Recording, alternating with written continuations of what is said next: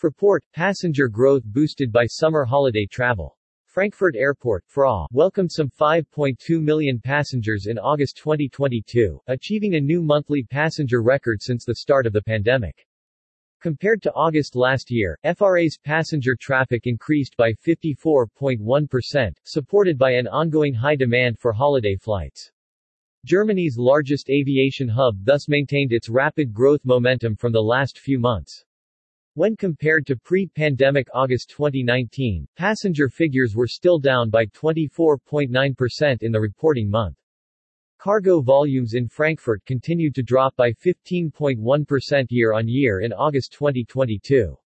Cargo was still largely affected by airspace restrictions related to the war in Ukraine and the extensive anti-COVID measures in China.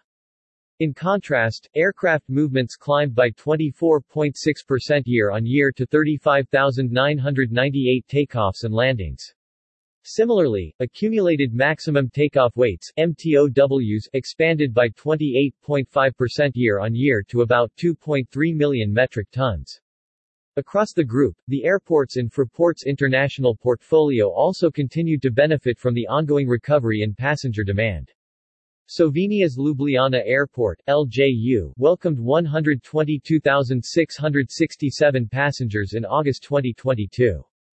Traffic at Fraport's two Brazilian airports of Fortaleza FOR, and Porto Alegre POA, rose to a total of 1,099,698 passengers. Lima Airport LIM in Peru registered some 1.8 million passengers in the reporting month. At Fraport's 14 Greek regional airport, traffic increased to 5,998,416 passengers overall.